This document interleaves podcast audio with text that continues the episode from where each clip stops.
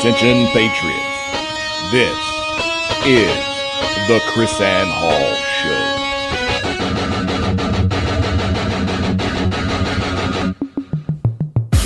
Who's going to stand up?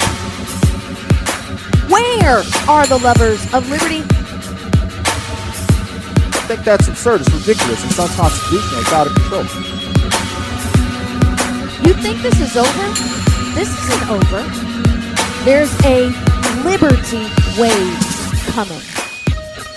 I pledge allegiance to the flag of the United States of America, to the republic for which it stands, one nation, under God, indivisible, with liberty and justice for all.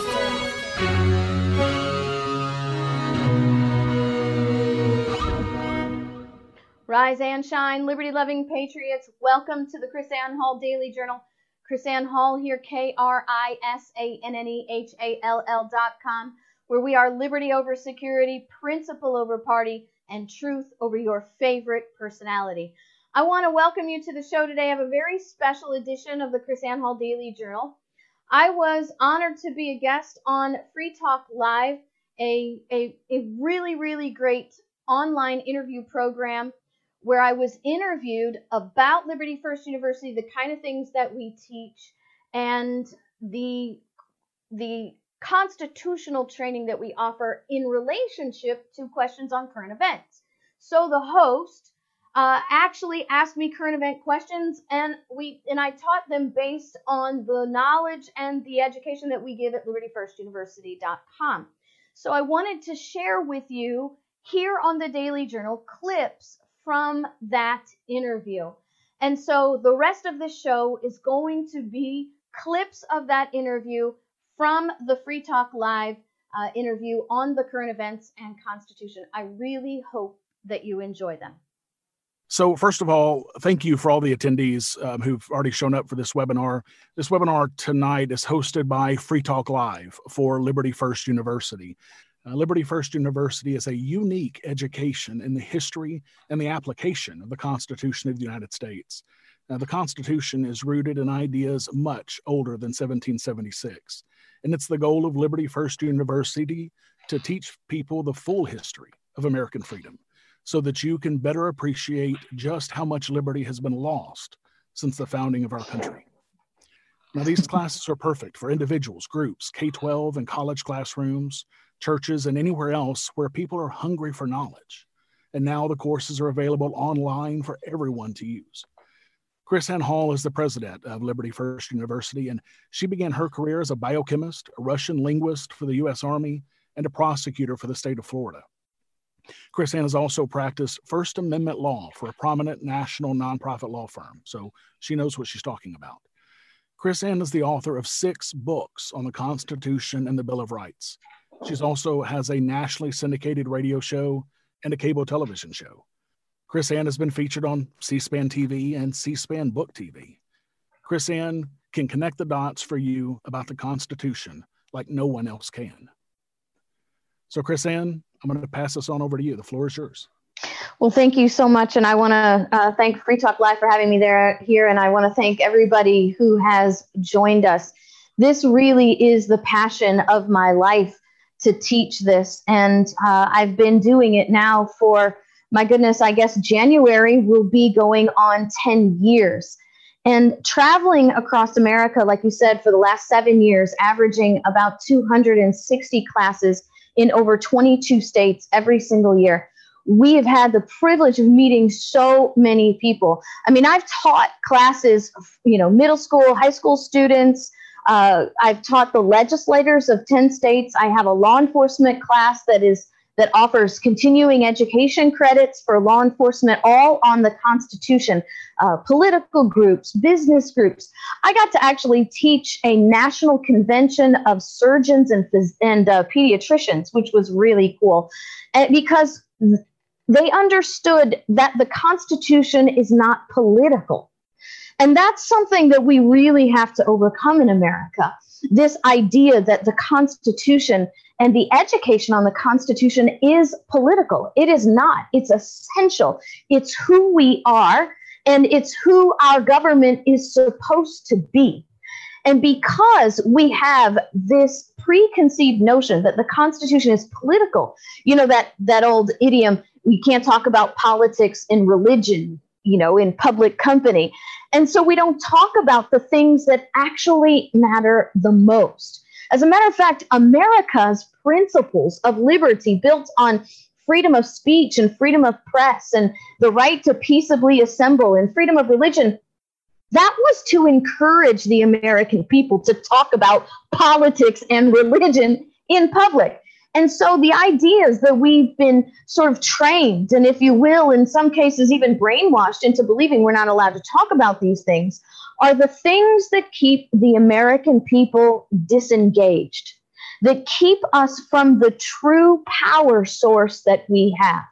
You know, as I've traveled across the country, I see a lot of political activism, but so much of it is really misguided. I meet people who believe that they've been trained in the Constitution when really, in fact, they haven't. Our Constitution and its education, I would say the education on our Constitution, has been fundamentally transformed since the year 1833. We stopped teaching a- accurate education on who our government is and how our Constitution is supposed to work in 1833. So unless, you know, people out there in America have been trained before 1833, then the education that they've received is tainted at best.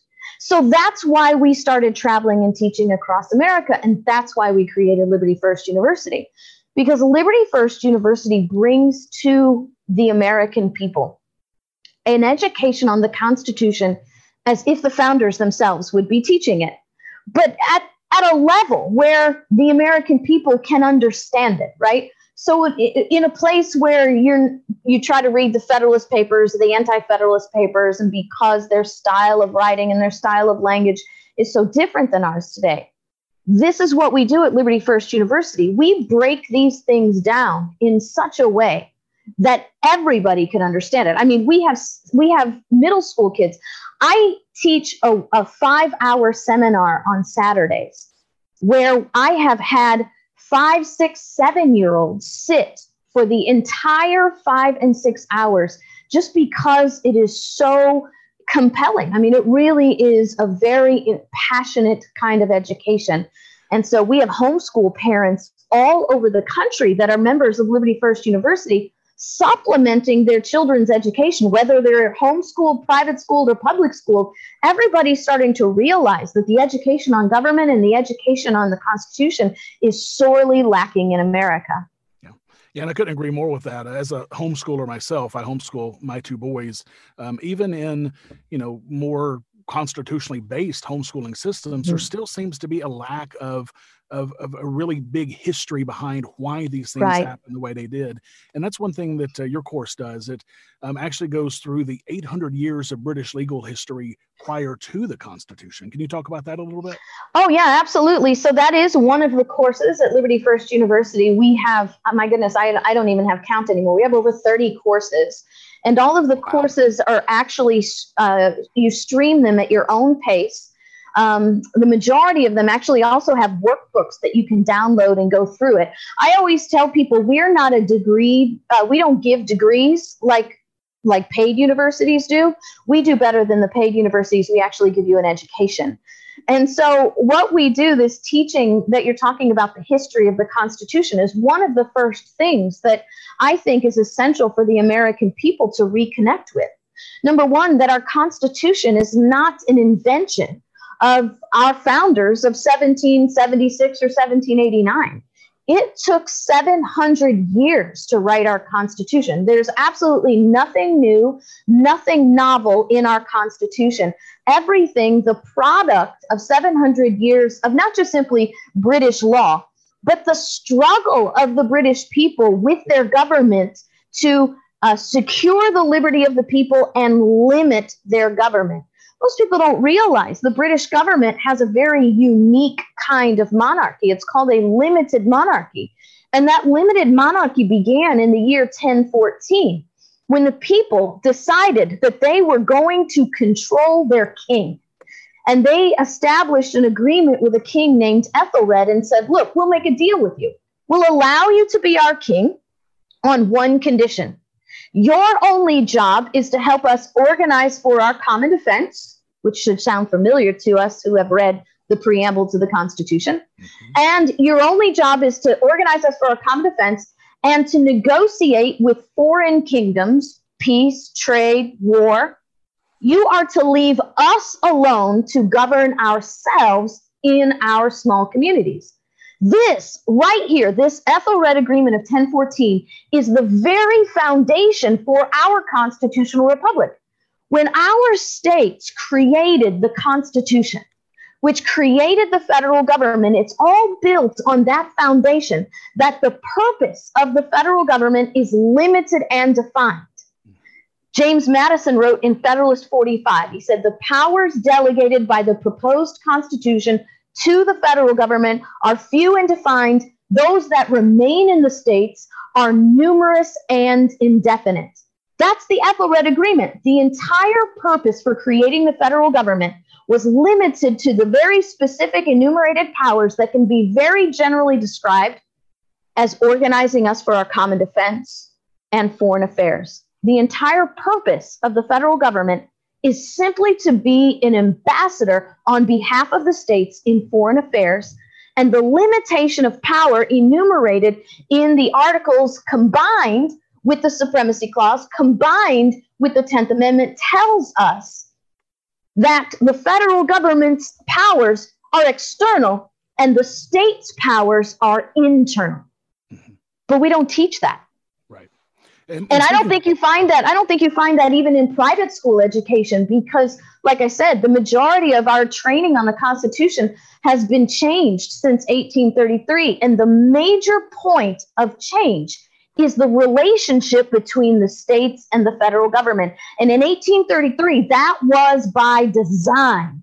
There was a movement of federal supremacy that swept through America to undermine the established check and balance of the people through the states on their federal government and establish this, this errant ideology that you will hear everywhere from professors and, and lawyers and judges and politicians that the supremacy clause makes the federal government supreme to the states. That's not what the supremacy clause says, and that's not what it does.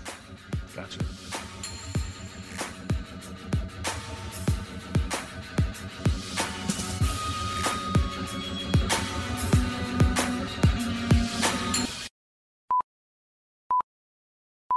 Liberty's lobbyist KrisAnne Hall has now taken control.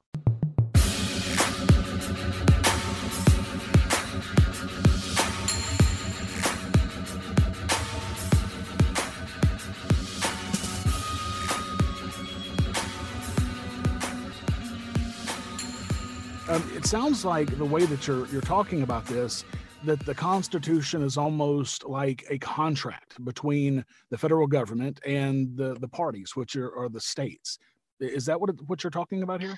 Well, it, it is more than like a contract. It actually is a contract, but it is not a contract between the states and the federal government. And I'll explain to you why that's a temporal impossibility. The Constitution is actually a contract between the states that creates the federal government. So, in contract law terms, uh, when people get together and they negotiate a contract and they sign that contract into legal being, those people are called the parties to the contract. That's that's what you said. But for our terms, our Constitution is not actually a contract; it's a specific kind of contract called a compact. And a compact, by legal definition, is an agreement between legally sovereign governments. The only legally sovereign governments that existed in, in uh, prior to the ratification of the Constitution were the states. And we know this through the Declaration of Independence. We know this through the creation of the states through the Lee Resolution in 1776. And we know that the states are the parties to the contract. We also know from history, we also know all, uh, from just simple logical thinking, because some people will say, well, KrisAnne, the people are the party to the Constitution. Well, that's not true either. And you know that as well. We just don't connect the dots properly. Let me ask you a question, Raj. Um, was how was the Constitution ratified? Was it ratified by popular vote of the people? Of course not. It was ratified by the, the legislature of the states. That's right, by the delegates from the states. And because it was ratified by the delegates of the states and not by popular vote, we know legally speaking, the people are not a party to the compact. The states are the party to the compact. Now, what mo- many people may know or may not know is that there was a very precarious moment when we didn't have enough states to ratify, because we had to have three quarters of the states in agreement to create the legally binding contract of the Constitution. And much of the conversation prior to the ratification was look, if we don't have the number of states to ratify, do you know what happens? The union never happens. The federal government never happens. Nothing ever happens. So we know from that fact that the federal government did not exist until the Constitution was ratified, which makes the federal government the product of the contract. Gotcha. You cannot be a party to the contract if you are the product of the contract because you can't sign the contract into legal being if you do not exist until it's signed. So, knowing that, using Occam's razor, if you will, eliminating all the possibilities, we are left with only one legal conclusion that the states are the parties to the constitutional compact. The states created the Constitution, the Constitution created the federal government, which means the states are the creators of the federal government. And what's crazy, Raj, we don't teach this. You know why we don't teach this? Because this is the solution to all our problems in the federal government. This is the most powerful ultimate check and balance on federal power. This understanding that the states are the creators of the federal government. James Madison actually describes it in 1800 as the greatest power on earth, the state's authority to check and balance its creation. So, since you're saying that the people here um, obviously did not ratify the Constitution, they were not a party of its of its contract and its creation. How do the people fit into that? How do their rights fit into it? How do their constitutional rights fit in? Okay, well, that's uh, you've got like two questions there. So let's kind of start at the beginning. Where do the people fit in? The people fit in in this way. We hold these truths to be self evident that all men are created equal and endowed by their Creator with certain inalienable rights among these rights, life, liberty, and the pursuit of happiness. And to secure these rights, governments are instituted among men, deriving their just power from the consent of the governed. If you read the first part of the Declaration of Independence, and then you read the last paragraph of the Declaration of Independence, you understand the people are the creators of the states. Through the creation of the states, the states then acted as representatives of the people in the ratification of the Constitution. Understanding natural law, Samuel Adams wrote in 1772 Among the natural rights of the colonists are these first, life, secondly, liberty, third, property, together with the right to protect and defend them in the best manner possible. Our rights are not government derived. Our rights don't come from the Constitution. That's why it's really a, a misnomer to say that we have constitutional rights.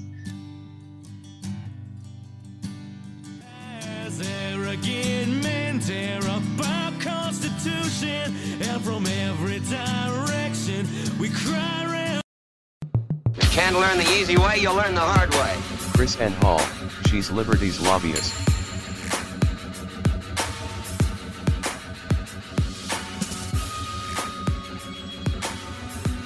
The whole purpose of the Constitution is to secure our rights. And so that's where the people come in. The people have the ultimate authority to create government for the securing of their rights, which means the people have the ultimate authority over their government. Now let's let, let me explain how this works because somebody might be saying, okay, well that's great, KrisAnne. Why do we need the states? Here's the real reality.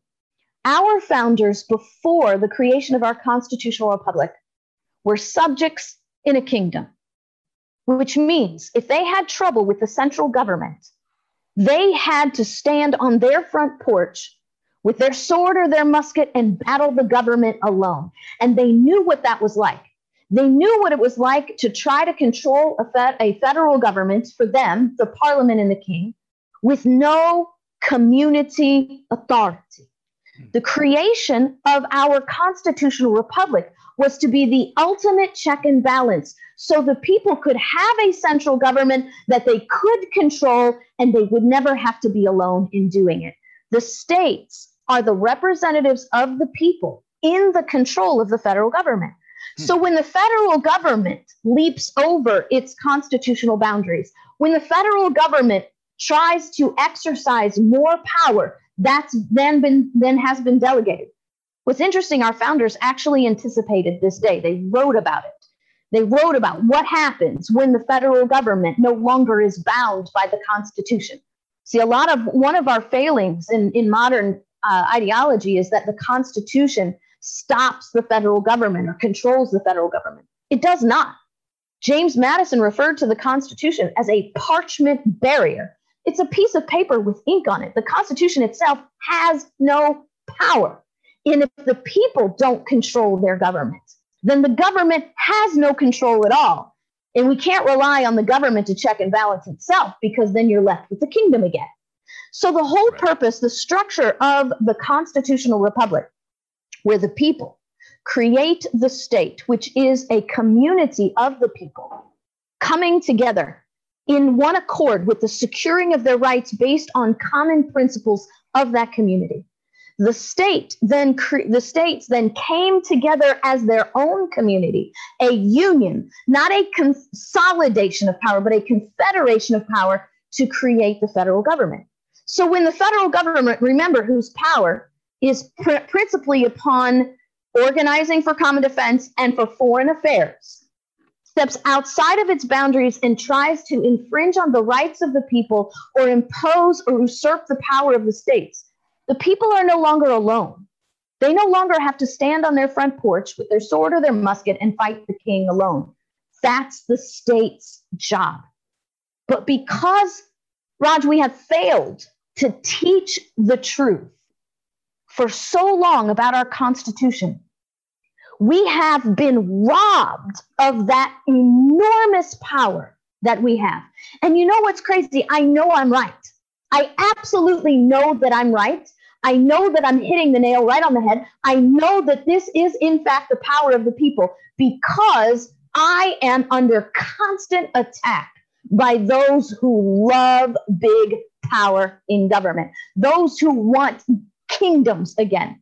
See, we we went through a mili- we went through a coup of our government in 1776, but we didn't change the culture completely.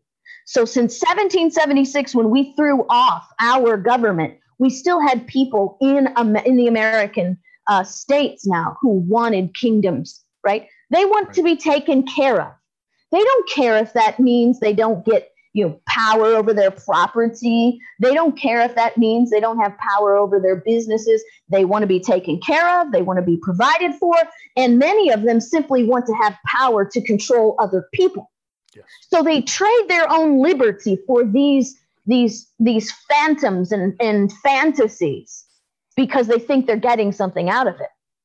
But here we have a constitutional republic not a democracy by the way a constitutional republic where the representation of the people through their states is established for the sole purpose of securing the rights of the people, established for the sole purpose of controlling their creation, the federal government, so we don't become a kingdom again. Right.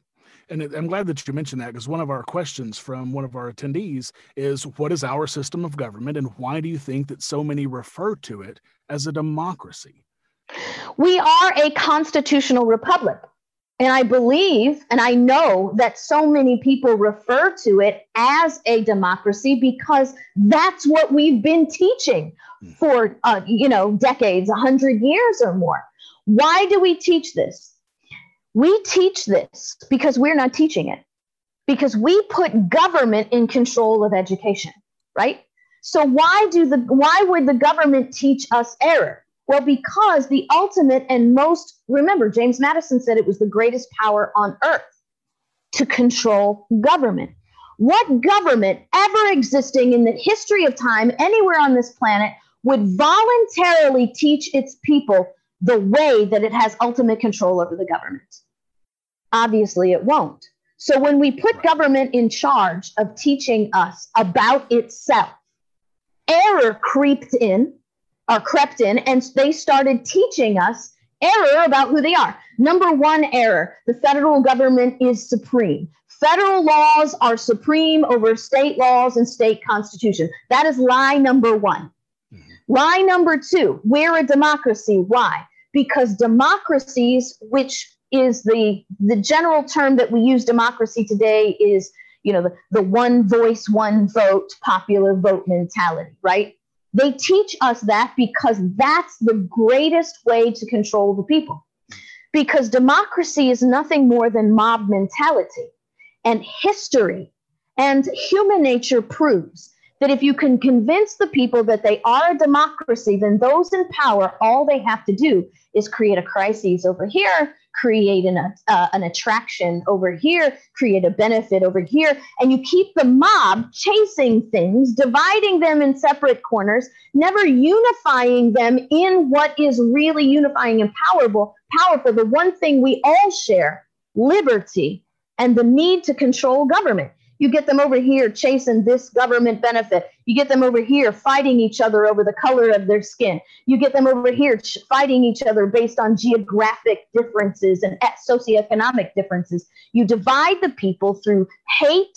You divide the people through teaching uh, that they are not the same, that they don't want to like each other. And you win this over through this tribalistic mentality of I'm on the red team and I'm on the blue team.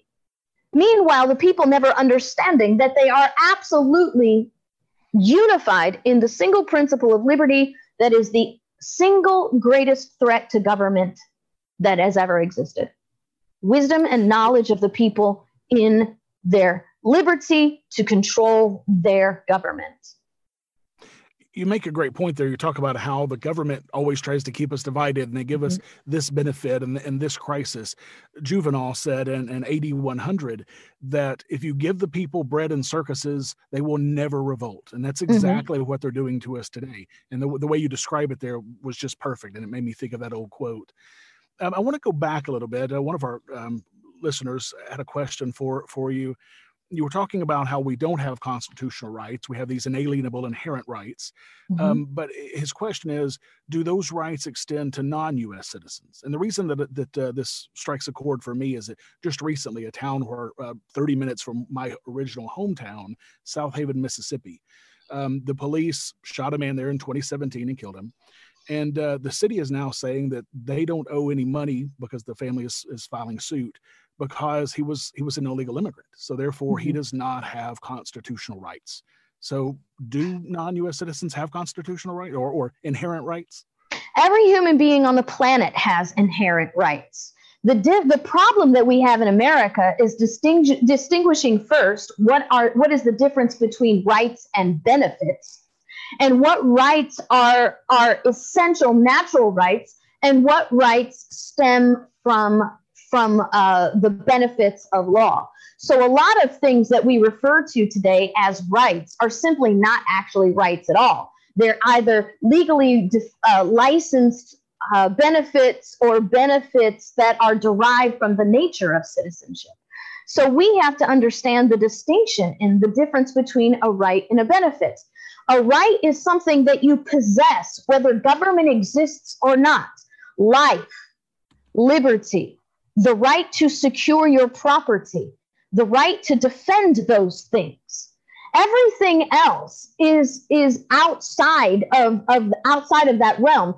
Um, Samuel Adams wrote in his essay, The Rights of the American Colonists in 1772, that all laws of man must submit to these laws of nature because the, the right to life, liberty, to property, to defending your life, your liberty, and your property all stem from the first law of nature, a duty of self preservation. So, what we are confused about in America is what a right is. You do not have a right to health care. Okay. That is simply not a right, that is a benefit. If government can hand it out and they can ascribe to it the conditions upon receipt. It is not a right, it is a benefit. And so that's that's really the main difference. Once the American people understand these differences, you know, we used to teach this. When our founders had education, you know, and prior to the the Reformation that happened in the mid 1800s, we actually used to teach these things. And people had a firm understanding of property rights, had a firm understanding of natural rights. That's all been educated out of the American psyche. We have all, and, and what's crazy is because of this lack of education, we have all but destroyed the principle of property rights in America. I wonder how many people actually realize that in America nobody owns property anymore? Mm, okay, this will be interesting. Yeah, so think about it. Um, let's say let's let's give you the ultimate scenario. All right, you bought a piece of land, you built a house, you paid off your mortgage, you owe no bank any money on your land. Okay. You fail to pay your property taxes for three years. What happens to your land? the government will seize your land for failure to pay property taxes. That Absolutely. single fact, because you know three years cumulative of missed property taxes is not the equivalent of the value of your real estate. So they're not actually uh, taking your property in compensation for, for failure to pay taxes. What they're doing is they're evicting you from the property they feel they own because you have failed to pay the government rent. That's what tax what property taxes establish that no one in America owns land. We rent land from the government.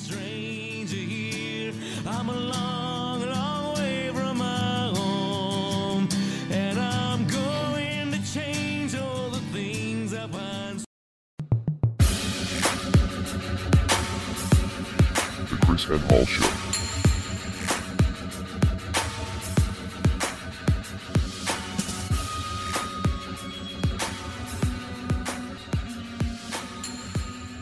Think about it even further. Can you build on your property without getting permission from government? I mean, one of the essential principles of property ownership is that you have the liberty to do with your property as you will and its only limit is you cannot harm or control the right of another.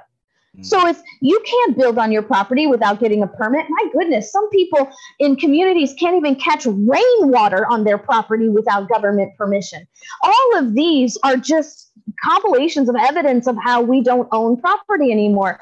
And I'll tell you without hesitation and with complete boldness that all of these uh, deviations, this this surrendering of our inherent natural rights and liberties are because of our failing education. Let me give you a quote from Samuel Adams. He said, No people will tamely surrender their liberties nor be easily subdued when knowledge is diffused and virtue is preserved. But on the contrary, when the people become universally ignorant and debauched in their manners, they will sink underneath their own weight without the aid of foreign invaders.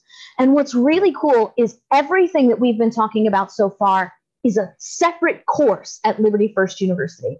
I have a separate course on property based on Samuel Adams' essay on property, based on D- James Madison's essay on property written in 1792.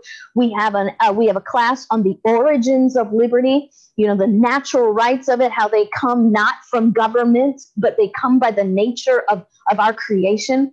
Um, I am a Christian, and I make no question about that. But I will tell you, as someone who understands liberty you have the liberty to not believe the way I do. And even if you do not believe that my God gave you liberty, you must admit that there is a higher power that has given you right, that has given you liberty, that is not government. Because the moment anybody, whether it be God or uh, your higher power, is not the author of your liberty, but government is the author of your liberty, then government becomes your God, government becomes your king, and government becomes your controller. Whoever hands out the liberty also can take it away. That's fascinating because um, I'm I, am a former uh, Christian minister many many years ago, and um, I, I, see that you mentioned that even unpopular speech uh, must be mm-hmm. protected, and you know whether that's you know unpopular Christian speech or unpopular mm-hmm. atheist speech or you know whatever right. Antifa speech or whatever that speech may be. You say that that speech must also be protected if we're going to have a true right to freedom of speech. Well, absolutely, because the goal of society should be the acquisition of truth. And you cannot discern a lie from the truth if you prohibit certain speech. Popular speech needs no protection. We don't need to keep the government uh, from controlling popular speech because it's popular and government works on popular opinion. We need to prevent the government from, from controlling unpopular speech. I mean, think about it. Uh, at one point in time, the entire an entire society believed that the sun orbited the earth, which was called heliocentrism. Galileo said, "No, no, no, that's not true. We actually orbit the sun." And he was condemned legally by the government for making that challenge of truth. Thank you so much for joining us for this very special episode. I really hope that you enjoyed the interview from Free Talk Live. Remember, all of this education is found at libertyfirstuniversity.com. Libertyfirstuniversity.com. See, we just don't want to bring you facts. We just don't want to speak to you. We want to disciple you at the same time. And this kind of education that we offer at libertyfirstuniversity.com, I promise you, cannot be found anywhere else. So if you enjoyed the program, please share this. Remember, we're on YouTube as well, so share it on YouTube. If you enjoyed the education, if you think your family, your coworkers, your your friends need this education, share this. Give a gift subscription for Christmas. Remember, here's my challenge to our constitutionalist business owners. Use this as training for your employees because we must become an educated, knowledgeable people. Thank you so much for joining me here today. I hope that you've enjoyed having this or viewing this interview as much as I did. God bless you. See you next time.